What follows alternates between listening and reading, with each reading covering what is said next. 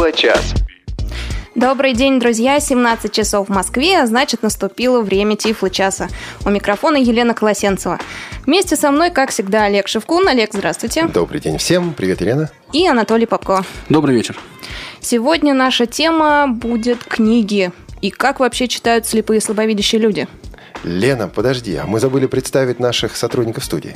Ну, я же хотела сначала тему объявить, чтобы люди думали над вопросами, присылали их на почту. А вопросы-то кому задавать будем? А вопросы будем задавать, расскажете вы. А я представлю нашу компанию. Вот славную. Эту компанию представляете? Да, звукорежиссер Аня Пак у нас, контент-редактор Олеся Синяк и контент... Э, а, линейный редактор Иван Онищенко. Старая компания. Старая компания молодых людей. А вопросы мы будем сегодня задавать нашей гостье Наталья Хедлюнд из города Хапаранда, из Швеции. Наталья, добрый день. Добрый день. И мы вывели Наталью по скайпу в наш эфир немного пораньше, для того, чтобы она смогла поучаствовать в наших тифло-новостях от Лены Колосенцевой. Конечно. Нет. Лена умеет делегировать тифло-новости от Анатолия Попко. Тифло-новости. Да, вот пока, значит, до джингла я так глубоко вздохнул, услышав, что новости от Елены Колосенцевой. Сейчас я готов уже, уважаемые радиослушатели, выдохнуть и поделиться с вами, ну, новостями свеженькими. Я предлагаю начать с места в карьер. Но история, значит, небольшая. В свое время пришел ко мне Александр Владимирович Пивень и показал, как на андроиде распознаются деньги. Я был очень впечатлен, долго ходил вокруг Александра Владимировича кругами. Вот, мне понравилась идея. И вот сейчас я практически подрабатываю Александром Владимировичем и готов, уважаемые радиослушатели, продемонстрировать вам то, как деньги распознаются на айфоне. Потому что вышло обновление для программы Looktel Money Reader. Ссылочку мы обязательно дадим в шоу-ноутс. И добавлена валюта. Какая, как вы думаете, коллеги? Неправильно. Российские рубли. А я думал, белорусские. А белорусские, по-моему, тоже. Там, по-моему, украинские есть. Миллионы. Это... Украинских там нет. Нет украинских? Я проверял, да. Вот белорусские там есть. Актуально? Актуально. Хорошо. Ну, русские э, есть. Я, значит, до эфира прошелся по отделу и с каждого собрал по бумажке. Кому сколько не жалко, для того, чтобы вам продемонстрировать все. Анатолий, вот ты вот собирал великолеп... дань, Анатолий. Да, я не только дань победе, да, я еще и могу теперь другую нас... дань собирать. Теперь у нас есть бюджет Тифлочас. Ну, как-то так. Ну, правда, он... Это займы. Сейчас узнаем, какой. Да, сейчас вот мы будем определять, какой это бюджет. Вот, значит, iPhone мой, я надеюсь, нам сейчас будет слышно. Я немножко побольше увеличив громкость, беру банкноту в руку и... Что ты делаешь? Да, что я делаю? Я, между прочим... Определитель денежных купюр. О, определитель денежных купюр называется эта программа на моем рабочем столе. Запускаю ее. Ну вот она запустилась, никакого интерфейса у нее нет. А теперь, собственно, подношу к камере. Определитель денежных купюр работает. О, спасибо. Определитель денежных купюр работает. Так, что это у нас за денежка, скажите? Рублей. О! пятьдесят рублей. пятьдесят рублей. Сколько времени прошло между тем, как ты поднес к камере купюру? Ну, я ее Хотя... поводил еще немножко под камерой. Я думаю, то есть секунд, да. Вот подношу следующую. пятьдесят рублей. Еще пятьдесят. Что-то они... Ладно, мало тебе, да, не объявлю. Дали. Да, это уже вторая бумажка была. Так, следующую беру. Так, так, так. пятьсот рублей. О, вот кто-то не пожадничал. пятьсот рублей. Так, еще одна. Это Радио ВОЗ. сто рублей. О, сто. Ну, это так. так. И последняя осталась. Ну, вот это должна быть Лужа какая-то ценная. О, поднести не успел. Ничего себе. Один доллар. Да, доллар среди... быстрее. Да, доллар как-то быстрее распознался. Ну, причем, вот... мне кажется, он тоже сказал «о». Вопрос к Наталье Хедлюнд. Наталья, а шведские кроны там есть? К сожалению, нет. Так что вам еще надо над этим работать, Наталья. Да. Ну, надо сказать, что... Там... Да, извините. Наталья. Наталья. Этим работать, и вот... Анатолий? Да, я должен просто еще... В чем, в чем, а в этом вы нас опередили. Ну, Алло, меня это, слышно? Это, да, сейчас, сейчас уже слышно. Это одно, наверное, из немногих, чем мы можем хвастаться перед вами. Я должен только сказать еще одну вещь небольшую. Программа эта платная. Стоит она в российском э, App Store триста двадцать девять рублей. Но вот, как мне сейчас кажется, это наиболее эффективно вложенные триста двадцать девять рублей за последние, скажем, ну, пару-тройку пару, месяцев. Но, Анатолий, ведь те триста двадцать девять рублей, которые ты потратил, ты никогда не видел в их бумажном выражении. Это да, что есть, то есть. В общем, коллеги, если у вас стоит перед вами проблема определения достоинства денежных купюр, я очень рекомендую. Купить iPhone. Да, начать с этого. А потом всего за триста двадцать девять рублей. Ну, давайте к следующим новостям. Я еще из подкастов, довольно их немало вот было за период моего отсутствия в Тифлочасе, но отмечу я, наверное, несколько всего. Или даже вот первое, это обзор довольно подробный в Apple Viz, в подкасте Apple Viz программы Blind Square.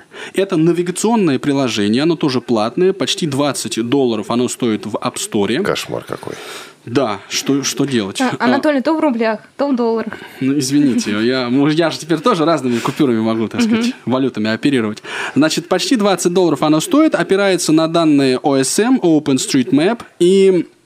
Много, ну или, по крайней мере, немало там полезных функций. Подробнее, э, если есть желание, мы и обсудим в передаче, и ссылочку на этот подкаст м, тоже дадим. Э, я еще отметил бы, пожалуй, э, появление все новых и новых игр. Компьютерные игры, и под iOS они появляются, их становится неприлично много. Ну вот, они самые разные. Они там бродилки, стрелялки, вот все, что хотите. Ну вот недавно появилась игра Nightjar, доступная для незрячих тоже. Поэтому, если вам нужно поубивать время, да, iPhone вы уже купили, вот, купюры уже распознаете, а теперь еще пару-тройку, значит, часов или дней вы хотите потратить для души, то вот нет места... лучше для этого. Я сейчас каждый день вижу, как работает Анатолий. Анатолий, тебе часто приходится убивать время? Увы, реже, чем мне, наверное, хотелось бы. Особенно сейчас. А, вот. Я бы, конечно, если бы у нас была программа «Не Тифлочас», я бы все-таки еще рассказал о тех перестановках, которые у нас в кадровом составе происходят. Я бы подожди, подожди. Там есть перестановки не у нас в кадровом составе, а в компании Freedom Scientific. Расскажешь немножко о них? А, да, в компании Freedom Scientific есть перестановки, и, как сказать, важная, ключевая, это то, что вице-президент Freedom Scientific по м, продукции, это вот, скажем так, человек, чьим голосом говорил эф эс Cast, это подкаст компании Freedom Scientific, Джонатан Моузен, стал независимым экспертом. Опять снова стал независимым экспертом. Потому что история здесь такая. В конце девяностых годов, по-моему, это было в тысяча девятьсот девяносто восьмом году, на личной частной интернет-радиостанции Джонатана Моузена появилась программка, которая называлась Main Menu, которая выходила раз в неделю, и в которой Джонатан Моузен толковал о новинках тифлотехники. Увязыв... Улавливаете связь, друзья мои? Так вот, эта программа быстро стала не просто ток-шоу о тифлотехнике, она стала культовым ток-шоу. Ситуация была такова, что ежели человек говорил по-английски, ежели хоть, он хоть как-то интересовался тифлотехникой, то мейн-меню он либо слушал, либо хотя бы знал о существовании этой программы. Потом Джонатана Моузена пригласили работать на эй си би Radio. Это официальная интернет-радиостанция в Сер... Чуть не сказал, да. Американского совета слепых, где продолжалось это ток-шоу. Они не работали в прямом эфире. Какое-то время работали, потом перестали, то есть это было off and on, что называется. Да, какое-то время они звонки по скайпам и прочим принимали. Потом в две тысячи третьем Джонатана Моузена потянуло в корпоративную сферу, и стал человек работать на новозеландской, американской компании Humanware. И проталкивал, простите, пропагандировал продукты серии Braille Note. Потом он ушел оттуда и стал вице-президентом компании Freedom Scientific и стал пропагандировать PackMate, что, в общем, наделало немало шума, потому что перебежать от конкурента к другому конкуренту — это, простите, уметь надо. И некоторые недоумевали, как он на такой вообще решился. И вот, отработав шесть лет вице-президентом компании Freedom Scientific, Джонатан Моузен уходит из корпоратива в, внимание, independent consulting, в независимое консультирование. Иными словами, он становится человеком, который организует свою компанию и говорит то, что хочет, и зарабатывает деньги там, где хочет, на консультирование и использование э, тифлотехники. Вот Наталья у нас на связи еще. Да. Значит, вот смотрите, мы тут обсуждали вчера перед эфиром, сколько заработал бы такой консультант в России. У нас было ощущение, что не только на хлеб с икрой, но и на хлеб без масла ему не хватит. В конечном итоге мы решили переформулировать вопрос, сколько бы он продержался независимым экспертом а, в России. А мне интересно, есть ли в Швеции люди, которые, вот незрячие, слабовидящие люди, которые, ну, так или иначе живут или перебиваются независимым консультированием по тифлотехнике, доступности и так далее?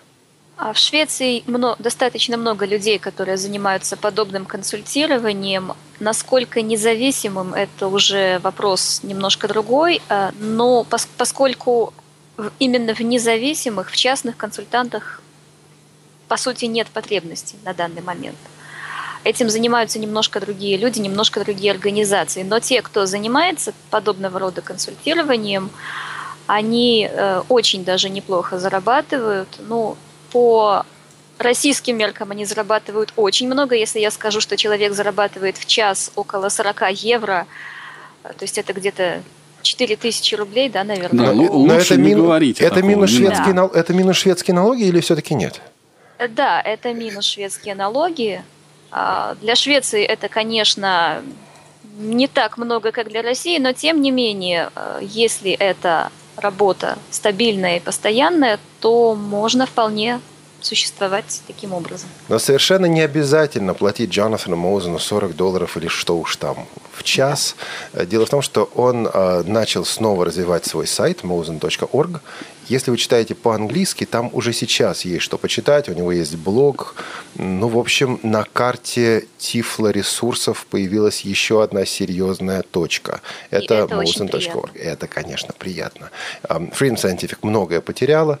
Насколько я понимаю, они с Джонатаном договорились, что подкаст он какое-то время, по крайней мере, будет делать. Ну вот, Толь, ты слушал подкаст Freedom Scientific, ты представляешь его без Джонатана Моузена? Если честно, не очень. Этот человек, который, конечно, он очень явно в эфире, он задает тон, он задает формат, стиль. Человек с прекрасным чувством юмора. Он наполняет собой эфир, да, и да. эфир начинает светиться. Ну что же, а у нас есть день рождения. Нет, не у нас. У Нет, нас... ну почему? У нас тоже. Вот у вас тоже. Анатолий Попко, с днем рождения. Уже прошедшим днем рождения, но как раз в том, пери... в том периоде, перерыве между программами «Тифлочас» на девятое мая у Анатолия Попко выпал день рождения. С чем мы его и поздравляем. Спасибо большое, я очень тронут. Вот, Анатолий там еще затронул вопрос по поводу кадровых перемен и прочее. Я думаю, это не для сегодняшней передачи, но о новостях Радио ВОЗ мы обязательно будем говорить. Сейчас коротко об этом услышим. Нет, все-таки не услышим. Не услышим. Счастье было так возможно. Там должен быть джингл. Ну что ж, кратенько, Олег, расскажите вместо а, анонса. Вместо анонса расскажу, что в эту пятницу мы в пилотном режиме запускаем новый проект. Это э, передача в прямом эфире. В прямом эфире Радио ВОЗ будут Иван Онищенко, Игорь Роговских и Олег Шевкун. Мы встречаемся в передаче, которая у нас пока условно называется «Кухня радио». Или «Кухня Радио ВОЗ», пока еще не решили, в семнадцать часов, с семнадцати до восемнадцати, в эту пятницу, слушайте нас, потому что мы расскажем о том, что готовится на кухне Радио ВОЗ. А готовится тут многое, и ежели бы мы сейчас начали об этом говорить, то никакого тифлочаса нам бы не хватило. Вообще, по-моему, это очень символично. Три мужчины на кухне, что они могут делать? Только соображать на троих. Готовить они могут. А, извини, готовить. Готов... Мы же уже побывали на тифлокухне. Я не подумал, да. Говорят, на кухне ходят только есть. Да, и вот в эту пятницу также мы будем принимать телефонные звонки, звонки по скайпу. Это не тифлочас, это совершенно другой формат. Это будет программа о кухне Радио ВОЗ. Радио ВОЗ. Для тех, кто умеет слушать. Уважаемые радиослушатели, мы, Иван Онищенко, Игорь Роговских и Олег Шевкун, приглашаем вас на кухню. Да-да, именно на кухню. На кухню Радио ВОЗ. Мы поговорим о настоящем и будущем нашей радиостанции.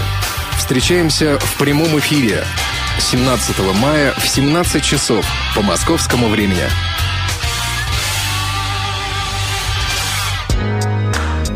Тифло-час. У нас нет секретов.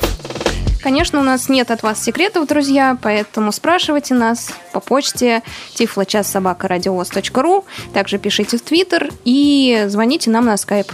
Радио, подчеркивание, да? Радио точка ВОЗ. Радио точка ВОЗ. Один раз мы уже сказали подчеркивание. Нам Нас потом... скриктнули, да. Быстро Я попытался сказали. так робко как-то да, возразить, но не успел. А я сказал, Толя, ты не прав. Да, а дело ну... все в том, что Радио ВОЗ слитно все уже был захвачен, понимаете? А. Вот, поэтому Надо нас... выяснить, кстати, да. как так получилось. Радио точка ВОЗ, это прям официально. Да. Сегодня мы говорим об электронных книгах. И давайте начнем с простого вопроса, который я бы хотел адресовать Наталье Хедлюнд из города Хапаранда, сотрудницы компании Quality Media Design. Наталья, как читают незрячие в Швеции? Незрячие в Швеции читают, хотела сказать, так же, как и в России, наверное, все-таки Боюсь, что не нет. совсем. Наверное, все-таки не совсем. Но незрячие в Швеции читают при помощи плееров, незрячие в Швеции читают по Брайлю и при помощи своих компьютеров и мобильных устройств. А в каких форматах и что они больше читают? Это аудиокниги, это текстовые книги, это файлы, скачанные с торрентов, это что? Ну вот специально сегодня, готовясь к эфиру, посмотрела, попыталась выяснить статистику. На первом месте все-таки аудиокниги, лицензионные, ну то есть законные аудиокниги. На втором месте газеты и другие печатные издания, газеты, журналы. То есть люди идут на сайт газеты и читают с сайта? Нет, не читают с сайта. Читают при помощи, опять же, своего мобильного устройства, либо специального, ну, можно сказать, плеера, но этот плеер читает только газеты. Дело в том, что в Швеции есть специальный проект, который занимается адаптацией газет. На сегодняшний день газеты и журналы выходят в двух форматах. Это формат радио, то есть для посылки используется радиосигнал определенный, специально закодированный, и для чтения нужны специальные устройства. И это мобильные, специальные также телефоны. Они выглядят как мобильные телефоны, но они являются, по сути, мобильными плеерами. И большинство основных шведских изданий на сегодняшний момент доступны вот в этом специальном формате. То есть каждый день человек Хотя... эту газету получает? То есть каждый день да, человек эту газету да, получает? Каждый день человек получает, человек... Газета автоматически скачивается. Угу. Автоматически скачивается А-а-а. газета. Угу. Угу. А теперь давайте... А у меня сейчас... и... Пока он ее может только слушать, минимальная навигация по газете там минимальная. В самое-самое ближайшее время все это изменится, но я думаю, об этом мы поговорим чуть позже. А можно я тоже задам вот такого рода вопрос? Вот читая и слушая подкасты всяких, значит, про США, как там обстоит дело, многие до сих пор пользуются то, что называют, тем, что называется reading service. То есть человек звонит по телефону и при помощи вот тонового набора выбирает статью, газету и читает ее, слушает ее таким образом. Актуально ли это для вот вашей страны? Ну, это вот то, что делает, по сути. То есть вы выбираете, если вы выбираете стационарный плеер, то вы слушаете это при помощи плеера. Если вы получаете так называемый мобильный телефон, то да, это тот же аналог reading service, но на него вы можете позвонить только со специального вот этого вот устройства по... Он автоматически набирает центральный номер, и дальше у вас уже появляется голосовая инструкция, чтобы прослушать такую-то газету, нажмите один, такую-то два и т.д. Ну и я забыла сказать, что газеты начитываются синтезатором речи. В основном есть несколько, буквально несколько изданий, которые пока еще читаются голосом, диктором, но информационное средство переходит полностью на синтезаторы речи. Вот эта ситуация, когда аудиокниги начитываются синтезатором, на Западе ведь существует уже несколько лет. В России в связи отчасти с задержкой развития синтезаторов речи русских, а отчасти просто в связи с нашими привычками. Нам такое трудно себе представить. Вот, Анатолий, ну, ты бы аудиокниги готов? Аудиокниги все-таки начитываются и так, и так. Я не могу сказать, что в Швеции синтезатором сейчас начитывается больше, чем диктором. Наверное, пятьдесят на пятьдесят. пятьдесят на пятьдесят. Но все равно это серьезно. Но это серьезно, и синтезатором в основном начитывается все-таки учебная литература для школьников и студентов. И даже, наверное, не потому, что некому ее читать или там какие-то еще, а просто потому, что не успевают. Очень много литературы учебной производится. Ну и опять же, если какая-то книга очень сложная, какой-нибудь учебник по высшей математике, наверное, все-таки синтезатором не начитаешь. Поэтому тут все зависит от конкретной ситуации. Угу. А у меня вопрос к Анатолию. Анатолий, вот просто по твоим ощущениям, в России среди незрячих, слабовидящих людей, вот мне кажется, что говорящая книга все-таки тоже имеет такую пальму первенства. У меня нет точной статистики. Я бы сказал «да». Я бы сказал, я бы согласился с этим. Причем, э, мне кажется, что подавляющее большинство, ну или, по крайней мере, большая часть читающей аудитории незрячей до сих пор обращается в библиотеки, да, где раньше мы привыкли получать на кассетах, сейчас на э, книги мы получаем на вот эс ди-картах, да. И большую, на мой взгляд, роль вот в процессе распространение аудиокниг в формате эл ка эф сыграл как раз ресурс Александра Владимировича. Вылетел, мне из головы фамилию себе пометил. а вэ тридцать семь пятнадцать. АВ Михайлов. Михайлов, конечно. Михайлов, Александр конечно. Владимирович, извините, пожалуйста. Вот бывает такое. А То есть... кто знает? Вот этот ресурс называется а вэ тридцать семь пятнадцать. Это вопрос не к Ната... не, не Наталье, не к Анатолию или Лене. Это вопрос нашим слушателям. Кто скажет, почему тридцать семь пятнадцать? Приза у нас сегодня нет. Но есть если бюджет. Вы... Есть бюджет. Так, так, так, я сейчас пошуршу, пожалуй, и уберу, а то это он пока у вас есть, а меня порвут там на тряпке. Владимир. Если кто-то может сказать, Все, уже нет почему в а вэ тридцать семь пятнадцать присутствуют эти цифры тридцать семь пятнадцать, позвоните, пожалуйста, по скайпу радио точка воз или по телефону восемь четыре девять девять девять четыре три три шесть ноль один. А мне интересно, эти цифры связаны как-то с тифлотехникой вообще? А, а вот это вот четыреста девяносто девять, да? Эти нет. Эти напрямую связаны с тифлотехникой. Это те цифры, да. Наталья, скажите, а вот когда вы говорили об аудиокнигах, это Daisy, это эм пэ три, это и то, и другое, это что-то еще? Аудиокниги – это прежде всего Daisy. В Швеции на сегодняшний день насчитывается сто двадцать тысяч книг в формате Daisy. сто двадцать тысяч. Значит, да. Последний раз, когда я заходил на а вэ тридцать семь пятнадцать точка ру, кстати, почему тридцать семь пятнадцать, мы пока не получили от вас ответа, там было четырнадцать тысяч с чем-то книг, и мы этим гордимся. Да. В маленькой Швеции десять миллионов человек, да? сто двадцать тысяч аудиокниг. Стыдно, уважаемая Швеция, стыдно. Более того, ежемесячно, ежемесячно записывается от пятисот до шестисот книг, половина из которых составляет учебную литературу. Теперь я понял, что имела в виду Наталья, когда говорила, что в Швеции читают не совсем так, как в России. На самом деле здесь есть такая историческая вещь. Вы знаете, мы постоянно говорим об открытости, о снятии границ, о том, как много мы путешествуем. И в каких-то вещах, допустим, те же самые приложения для iPhone, программы для компьютера и так далее, в каких-то вещах эти границы действительно стираются. Но вот как раз область чтения, область доступа к книжной информации, газетной информации, ну, по разным причинам, там есть исторические на это причины, но Россия действительно оказалась, ну, на особом пути, на своем пути. Именно поэтому мы делаем сегодняшнюю передачу. Вот сто двадцать тысяч и четырнадцать тысяч, я думаю, уже показать. Нет, вот, Олег Валерьевич, я тебя вынужден скорректировать. Давай. Вот смотрю сейчас на сайт. шестнадцать тысяч четыреста семьдесят книг. А, ну все-таки, наша, да, наша библиотека – это шестнадцать тысяч четыреста семьдесят книг. Понятно. А может быть, там не сто двадцать, а сто двадцать одна тысяча, я ж не знаю. Пока пришел вопрос к Наташе. Андрей Поликанин спрашивает, какие синтезаторы речи преимущественно используются для изготовления аудиокниг в Швеции? Чем это они вот... там начитывают, да? Да, первый вопрос. Второй будет позже. Наталья. В основном используются синтезаторы акапелла для начитывания книг. Синтезаторы, имеется в виду, что, производители, какие конкретно голоса? Голоса я не, не помню, не скажу. Ну, хотя бы, да, акапелла, конечно. Да, в основном акапелла. Причем у акапеллы есть специальное приложение, которое они сделали для озвучивания сайтов и для озвучивания синтезаторов, которые устанавливают студии, компании, которые занимаются озвучкой книг, они покупают это приложение и занимаются, и озвучивают книги. Угу. Тут есть второй вопрос. Много ли издается брайлевских книг?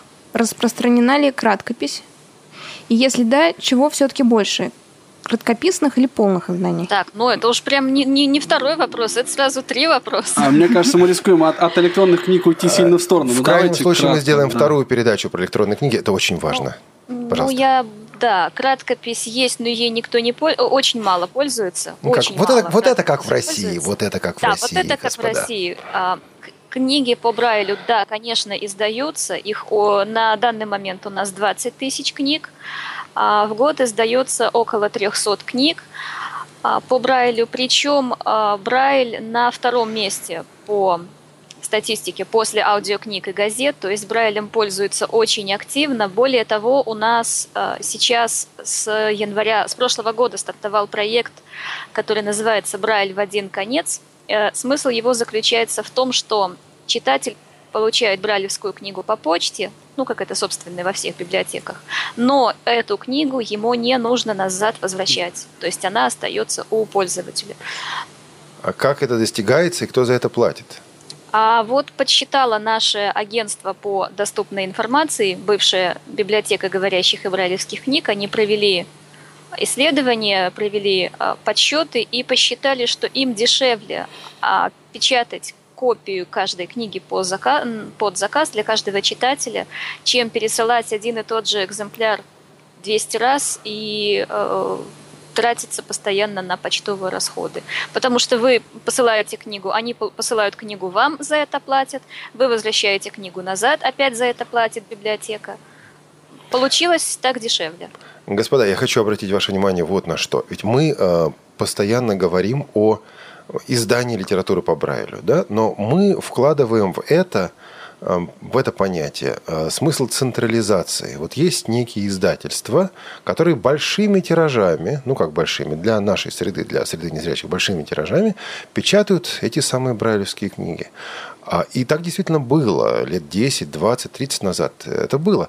А сейчас ведь оно к другому идет. И не только в Швеции, оно идет к другому во всем мире. Это децентрализация, это печать э, этой книги ровно таким тиражом, каким нужно, печать для конкретного э, читателя. И вот с экономической точки зрения, если я правильно услышал реплику Натальи, это оказывается более приемлемым. Абсолютно.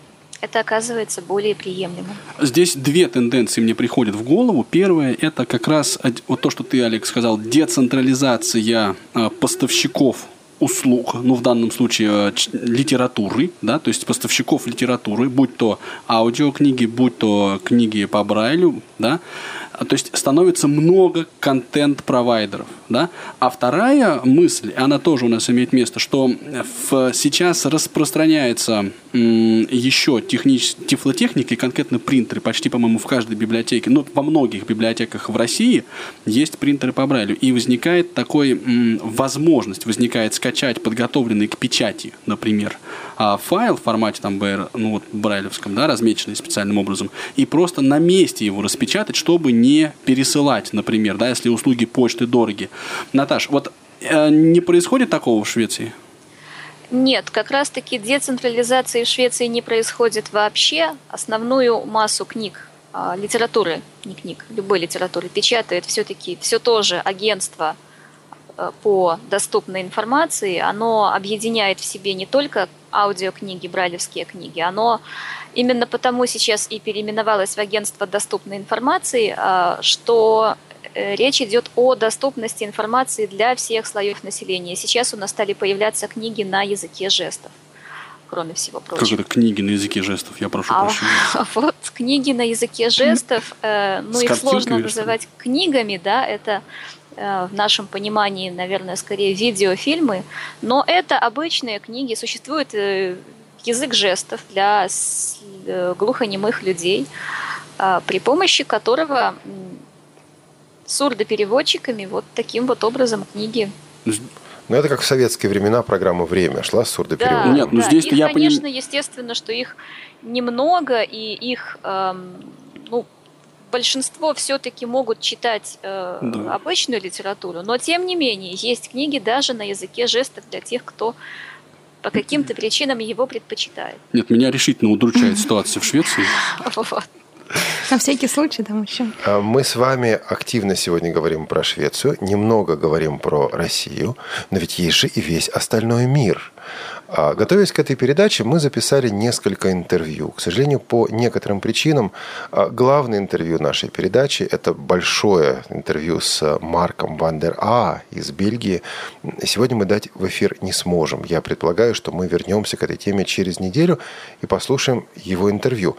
Но мы получили от наших коллег из Новосибирска, из Новосибирской библиотеки для слепых, записи интервью, которые подготовлены были для семинара, проходившего в, этом, в этой библиотеке.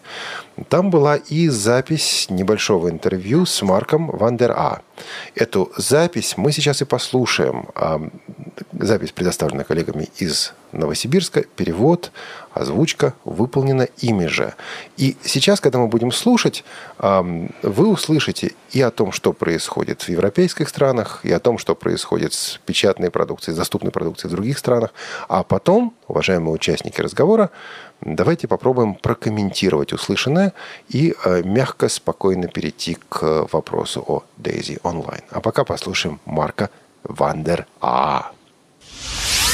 А на сегодня у нас есть целая линейка продукции, которая достаточно неплохо распространяется и представлена в Европе. Но мы не стоим на месте, и уже примерно с год, как предлагаем сервис Daisy Online. Наши новые плееры позволяют подключаться к этому сервису и прослушивать контент онлайн или скачивать его напрямую во внутреннюю память плеера или на эс ди-карту. А есть ли интересно различия между рынками как таковыми? Азиатским, североамериканским и так далее? Определенно да.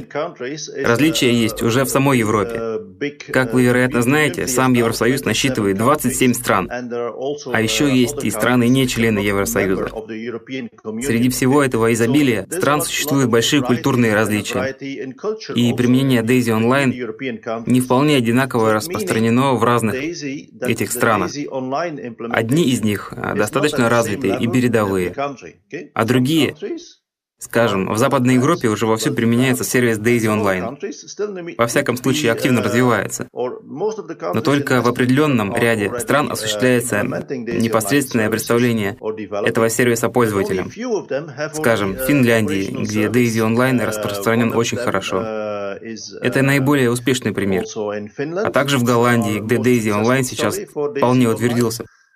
Насколько мне известно, около двадцати процентов распространения контента приходится именно на Daisy Online в Голландии. В сравнении с ними Америка, а также страны Азии, конечно, поскольку мы японская компания, мы организовали работу Daisy Online в Японии. В частности, этот сервис работает на Linio Pocket. В Америке мы некоторое время назад запустили офлайн-плееры для прослушивания говорящих книг, которые распространяются через национальный библиотечный сервис эн эл эс. Сейчас мы обсуждаем с ними возможность предоставления их контента с помощью сервиса Daisy Online.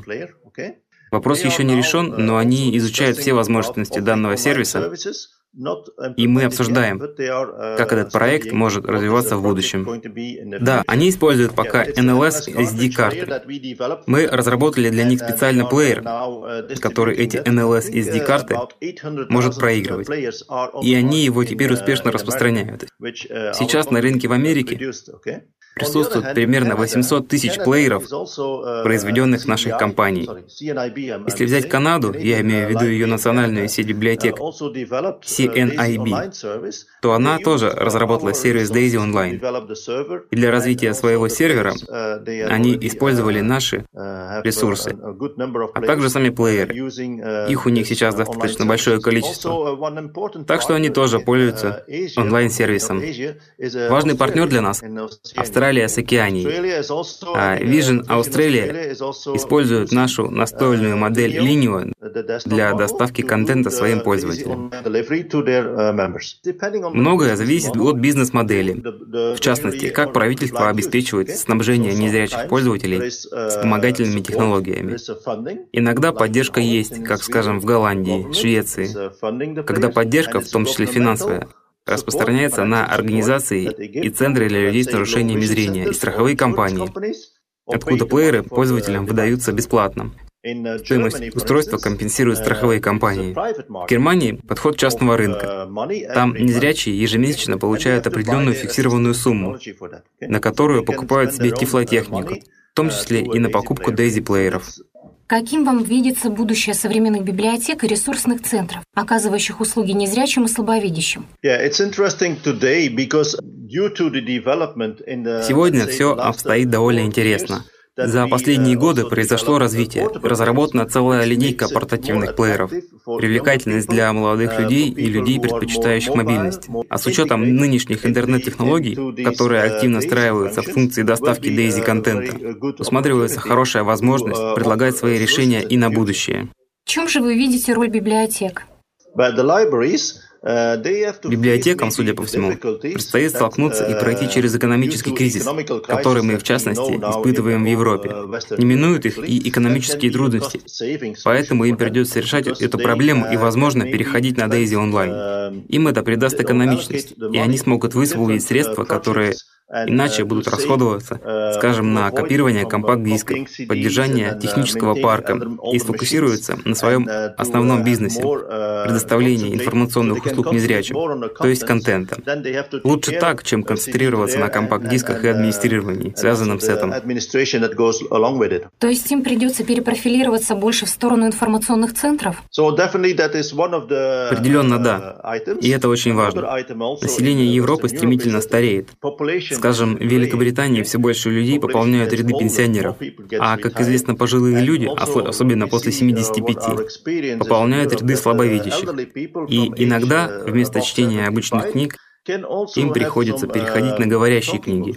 Не так, чтобы легко, но есть возможность для этой категории пожилых людей перейти на Daisy. И это является задачей для организаций, в том числе для библиотек, обеспечить услуги этой категории граждан. Многие разработчики, включая свои приборы, элементы доступности, айфоны, музыка, операционная система Android, соревнуясь таким образом с рынком вспомогательных технологий. Какое будущее ждет вспомогательные технологии? Сохранятся ли они? Некоторой конкуренции не избежать, но она полезна. На рынке появятся более новые устройства, за счет своих разнообразных функций, позволяющие незрячим и слабовидящим еще лучше интегрироваться. Тем не менее, наша продукция разработана специфически под читателей говорящих книг. Это дает преимущество, особенно пользователям библиотек. В то же время, мало кто из пользователей айфонов и айпадов пользуется этими функциями. Хотя со счетов их сбрасывать нельзя. Что ж, будем жить с этими новыми привлекательными устройствами и их функциями. Хотя в большинстве стран именно Daisy Player — это базовый атрибут ассистивных технологий, а iPhone здесь особо ни при чем. Очень уж между ними большая разница. Тифлочас. Все средства связи включены. Мы слушаем вас. Ну что же, прослушали интервью. А что скажете, коллеги? Там была ошибка перевода. Он говорит, iPhone здесь особенно не при, особо ни при чем. Not part of the funding. Not part of funding. За iPhone государство, не, не платит, страховые компании не платят. Вот в чем проблема. Я тоже обратил на это внимание. Поэтому его сделали ни при чем. Вот можно я пару слов на эту тему скажу? Во-первых, да, нам все-таки надо разделять вот принципиально устройства, которые специально заточены под э, незрячих, для того, чтобы незрячие получали контент. Это важная задача, и здесь тифло-флешплеер, он как бы незаменим. Его не имеет смысла сравнивать ни с айфоном, ни с персональным компьютером, хотя такие вот э, ну, попытки поиграть словами, они были, и вы знаете, что в судах были дела, и они выигрывались, э, в которых... устройством для чтения и говорящих книг признавались смартфоны, ну, например. Да? Хорошо это или плохо, это другой вопрос. Но вот у меня еще есть одно замечание. А, одну да. минуту. У нас mm-hmm. на скайпе есть звонок сейчас? По-моему, есть. Андрей Головин, пожалуйста. Да, добрый день, ребята. Андрей Головин. Да, привет, Андрей. Привет, Анатолий. Значит, у меня вопрос такой. Я работник Российской государственной библиотеки для слепых. Я занимаюсь реставрацией и звукооператорством, в общем-то, тоже в некотором роде. Значит, у меня вопрос такой. Каким образом построена библиотечная сеть специализированная, специализи- специализированных библиотек? В каком, то есть, как она работает сейчас? И есть ли как раз предпосылки к реорганизации? То есть что намечается сделать для того, чтобы доступность информационных ресурсов для незрячих, слабовидящих, так скажем, обновлялась, и, ну, чтобы была доступность более совершенной. Спасибо, есть... Андрей. Спасибо, Андрей. Да, Марк Ван дер Аа уже начал отвечать на этот вопрос в записи интервью. А вот шведский опыт. Скажите, пожалуйста, вот, Наталья, вам часто приходится ходить в вашу местную библиотеку для слепых? Мне часто приходится ходить в нашу местную библиотеку, но Потому что не там для работаете, того... нет? Нет, библиотеки для слепых у нас нет. Ни в моем городе, ни в каком-либо другом. У нас она есть одна, единственная в Стокгольме, вот та самая библиотека говорящих и брайлевских книг, которая сейчас называется Агентством доступной информации.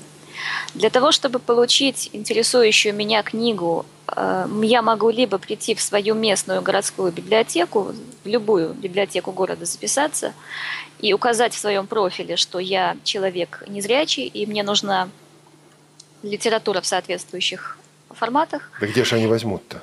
И моя библиотека городская получает э, доступ к базе данных э, вот, э, общей национальной библиотеки, и в каждой библиотеке э, есть человек, который отвечает за предоставление, э, то, о чем говорил Марк, за предоставление информации, за предоставление услуг пользователям с ограниченными возможностями.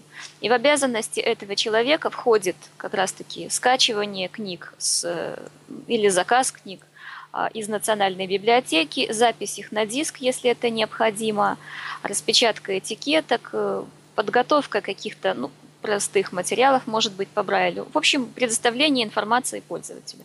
А То Брайль... есть я правильно понимаю, что системы библи... специализированных библиотек для слепых в Швеции не существует как таковой? Нет, ее не существует.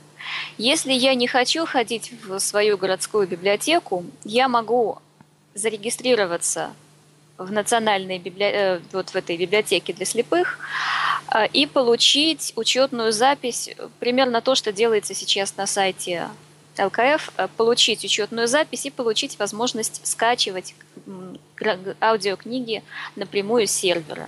Брайлевские книги, к сожалению, мне все равно придется заказывать, вот, но Это говорящие книги я звучит. скачиваю. Ну, к сожалению, потому что их нужно ждать, а тут скачала и... А сколько ждать? Если из тех двадцати тысяч доступных на сегодняшний день брайлевских книг, о которых я говорила в начале, в формат Брайль один в конец переведено двенадцать тысяч. То есть они оцифрованы и их просто распечатывают. Остальные пока еще недоступны. Если книга доступна в цифровом формате для печати по Брайлю, ждать ну, недели две где-то.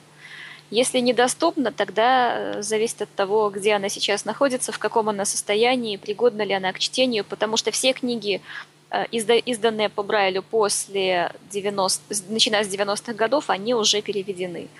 Недоступны только старые книги. Вот я с семьдесят восьмого года сейчас заказала книгу, жду второй месяц.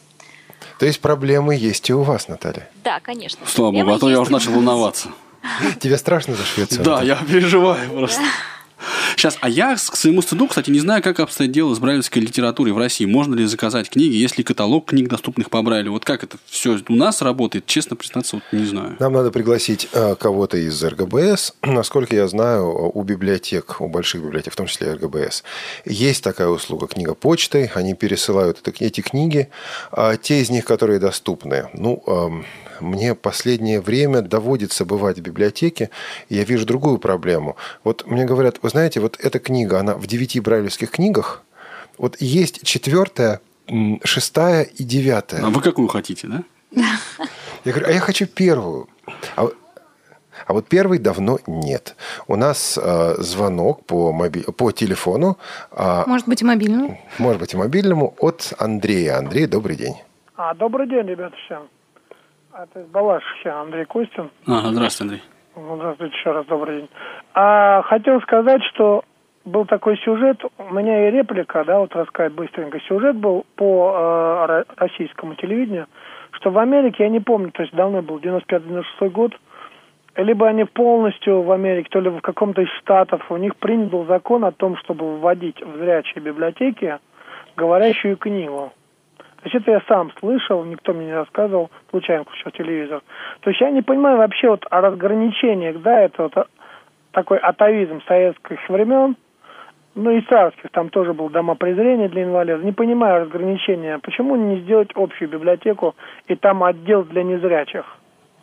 Вот ну вот это, контент. собственно, у нас и делается. То есть у нас в наших библиотеках есть э, книги обычные говорящие, коммерческие, которые, ну просто эм пэ три на дисках, которые незрячие могут получить. И есть вот то, что, о чем я говорила, когда ты просто приходишь в свою библиотеку и там получаешь все, что тебе нужно. Ну, мне кажется, сейчас вот сколько у нас, семьдесят, ну, порядка семьдесят библиотек, специализированных для слепых, мне кажется, их сотрудники сейчас взялись за сердце.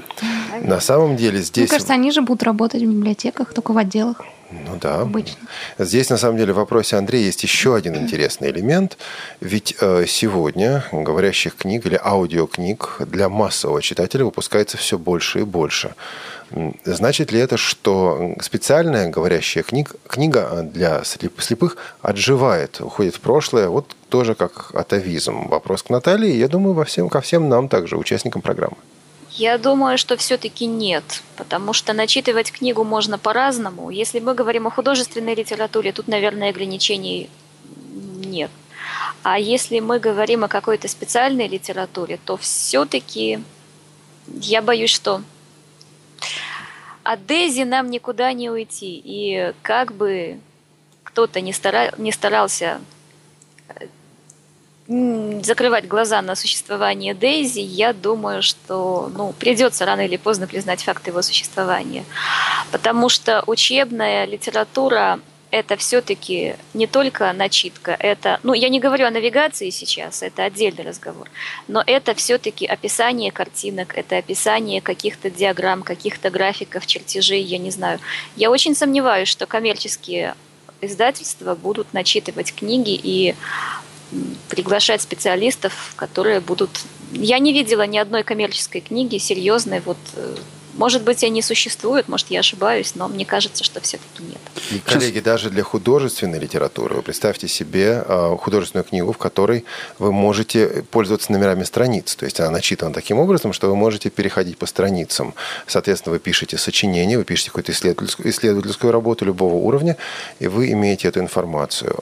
Даже момент начитывания часто коммерческие аудиокниги читаются актерскими голосами, и актер пытается изображать действующих лиц. Иногда это бывает здорово, но иногда нам нужен просто текст, начитанный диктором, а не актером. Вот это различие дикторского и актерского чтения, его ведь никто не отменял. Вот если а, ну, я... Вы знаете, Олег, извините, да, что... Извините, Наташа, Анатолий. Я... Да-да-да, ничего. Да, вы знаете, Олег, у нас Дейзи, книги в Дейзи начитывают как дикторы, так и актеры. В этом тоже отличие российской системы от шведской. Спасибо. Ну, У нас есть звонок. По сейчас скайпу. Можно краткую да. реплику небольшую, просто вот резюмируя. Если я правильно понимаю, то Дейзи, вот как специализированный формат для незрячих, решает по существу три задачи. Да, первое – это структурирование контента, это и страницы, и главы, и параграф, вот все, о чем мы говорили. Да? Вторая задача – это описание нетекстовой информации. Да? Это вот о чем, Наташ, вы говорили. Да? И третья задача – это, собственно, криптование, то есть обеспечение защиты. И вот эту задачу криптования решает в том числе и Daisy Online принципиально. Вот смысл-то Daisy Online – это, собственно, легальное обеспечение контентом, да? Или обеспечение легальным контентом. У нас есть Skype, во-первых. Есть еще Skype? Есть. Если есть Skype, да, спасибо большое. Есть, говорит Максим из Читы. Максим, добрый день. Вот приветствую, Олег, приветствую, Наталья. Хочу, во-первых, поблагодарить вас, как новаторов, так скажем, Дейзи формата в России и новаторов вот этих портативных, качественных плееров в России, начиная с Виктора, и вот что Олег провел большую работу, что Наталья. Вот вопрос, собственно, такой. Ну, первые буксенсы у нас появились в России где-то года полтора назад, да, и за эти полтора года уже прошло два обновления существенных, особенно второе обновление. Плэкстоки у нас появились, ну, года три назад, где-то так, да. Вот. И сейчас появился новый Blackstock Linio Pocket, да, который ну, достаточно и память, там объемы, ресурсы достаточно увеличены. Вот. А почитав справку, как бы ну, кроме Daisy Online, большого отличия я не нашел, допустим, в том, что, ну, допустим, на количество ограничения файлов как было, так и было. На добавление новых форматов, вот в частности, у меня люди многие спрашивают, да лучше бы плеер эл ка эф не читал, лучше бы он эф би два читал формат. Как-то, ну, Олег, ну, с разработчиками ведется какое-то такое, ну, что поторапливание, обновление какого-то, вот, на снятие ограничений хотя бы в Blackstock Linio Pocket. Это сложный вопрос, Максим. Это вопрос, по-моему, не по теме нашей сегодняшней. Не совсем по теме, но... Ну, в том смысле, что чтение но... книг в разных форматах. Но, Олег, ведется или не ведется? Работа с разработчиками ведется. Поскольку вопрос был адресован ко мне, мы... очень близко подошли к тем кадровым переменам, которые происходят, и в частности в компании «Элита Групп», но об этом мы будем говорить в пятницу в нашем специальном прямом эфире. Вот, работа ведется, но пока, к сожалению, результаты этой работы не столь хороши, не столь впечатляющие, как нам бы об этом хотелось сегодня заявить. Мне, кстати, очень удивительно слышать, что поддержка эф би два актуальнее, чем эл ка эф. Вот честно, мне казалось, что эл ка эф... Мне тоже вот... было удивительно это слышать, когда к нам обратились с просьбой добавить эф би два в наши... Тогда еще Виктор Литерстрим и BookSense. Мы, честно говоря, не поняли, значит, зачем это. Да, значит, очень коротко комментарий по этому поводу. Когда пишется тендер в России на Тифло-флешплеер, обязательный элемент тендера – это поддержка эл ка эф. Никто в тендеры поддержки, поддержки эф би два не пишет. Поэтому, если мы хотим продавать государственным организациям по тендерам, то нужна поддержка эл ка эф. Об эф би два просят сами пользователи. Если мы хотим продавать конечнику, нужна поддержка эф би два. А дальше компании, исходя из своих ресурсов, принимают бизнес-решения. Сергей Шаров на скайпе. Сергей, пожалуйста, добрый день.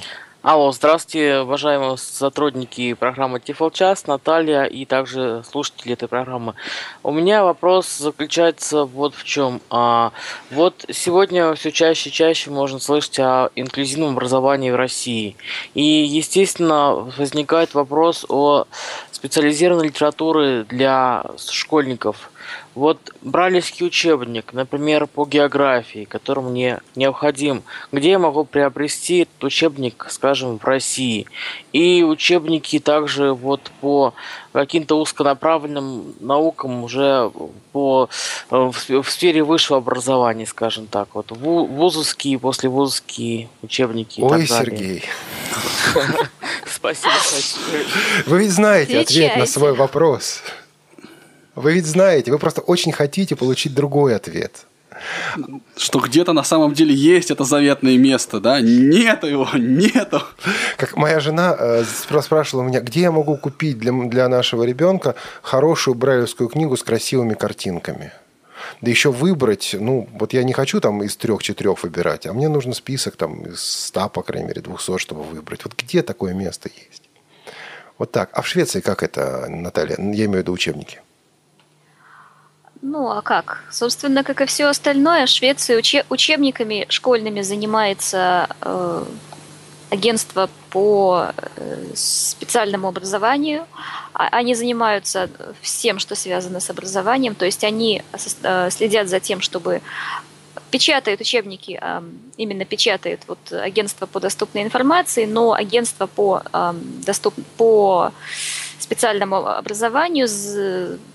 делает заказы, готовит, составляет планы для, для каждого студента. Это на самом деле отдельная тема да. инклюзивного образования в Швеции и, и системы.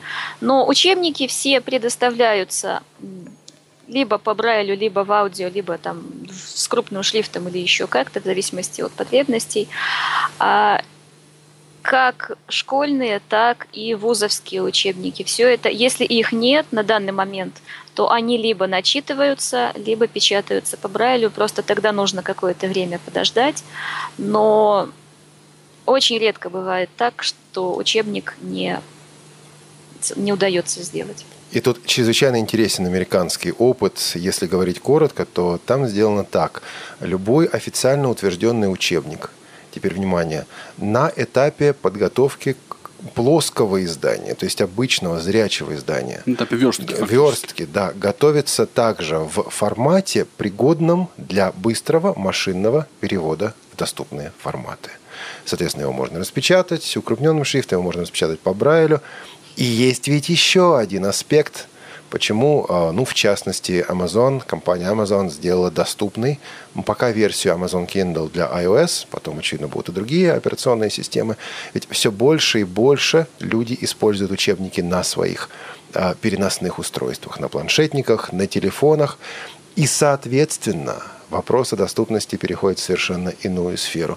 Если учебник э, выпущен в формате Kindle, Amazon Kindle, соответственно, да, он будет теперь доступен, ну, с ограничениями, конечно. Там пишут о том, что есть проблемы с содержанием, перемещением по содержанию, и картинки и так далее. Вот как раз Tech Doctor подкаст, который обсуждал проблему Kindle, э, ну, там они такую вещь сказали, что дело на самом деле не в доступности Kindle здесь в данном случае, а в плохой разметке самого учебника. Конечно. То есть здесь не проблема доступности Kindle, Kindle как-то, Kindle все, что мог в данном случае, сделал. Ну, если мы говорим о брайлевских учебниках, опять же, в Швеции, о брайлевской литературе, то э, я еще не сказала такую важную вещь, что каждый незрячий пользователь имеет право заказать тысячу страниц, э, отпечатанных по брайлю, бесплатно в год. То есть вы можете... любую, не обязательно учебник, вы можете, я не знаю, инструкцию к своему айфону, там, какую-то... руководство пользователя вашим телевизором, все что угодно, тысячу страниц специально для вас могут отсканировать, перевести, напечатать по брайлю ежегодно. Поэтому это тоже способ, если в крайнем случае совсем не удается никак найти книгу, получить, вы можете воспользоваться этой услугой. Нет, ситуация в Швеции как-то становится с каждым разом все хуже и хуже. Ну, где, какие же трудности-то, да, вам приходится преодолевать? Елки-палки, жужи. А вы знаете, что поразительно, коллеги? Ведь нам могут возразить, ну вот Швеция, богатое государство, за многое она платит, оно платит и прочее. Проблема в России сегодня заключается не только в том, что здесь мало денег. Вот денег в России становится все больше и больше. Проблема в России заключ... заключается в том, что эти деньги э, зачастую осваиваются, ну, не должным образом. Вот была недавно статья, публикация о том, что там высокая цена рабочего места инвалида, было опровержение от руководства ВОЗ, была целая дискуссия на эту тему. Но вот часто инвалидов никто не спрашивает о том, как расходовать эти деньги. Ну что же... Э... Да, вплотную мы подошли к, так сказать, финальной части, к финальным двум минутам нашей программы. Мы, у нас еще есть много, вот в смысле электронных книг, о чем можно было бы поговорить. Это и вопросы разные... пользователей, которые мы не осветили. Да, мы обязательно их осветим. Проблема чтения электронной литературы под iOS. Какие есть варианты решения? Да, вот, может быть, об этом поговорить. Symbian еще же жив, не могу сказать, что он будет жить, но тем не менее он жив, и там тоже есть варианты чтения электронных текстов. Об этом, я думаю, что мы тоже как-нибудь прямо конкретные решения приведем. И еще у нас есть замечательное интервью Стива Беннета и большое развернутое интервью Марка Ван дер Аа, которое очень стоит послушать. А потому, согласие Елены Колосенцевой, через неделю. Что, согласие? Согласие Елены Колосенцевой. Через неделю возвращаемся к теме доступности книг. Елена Колосенцева, вы согласны? Посмотрим. Да, вот это правильный ответ. Там же у нас могут возникнуть накладки. Да, целая неделя еще.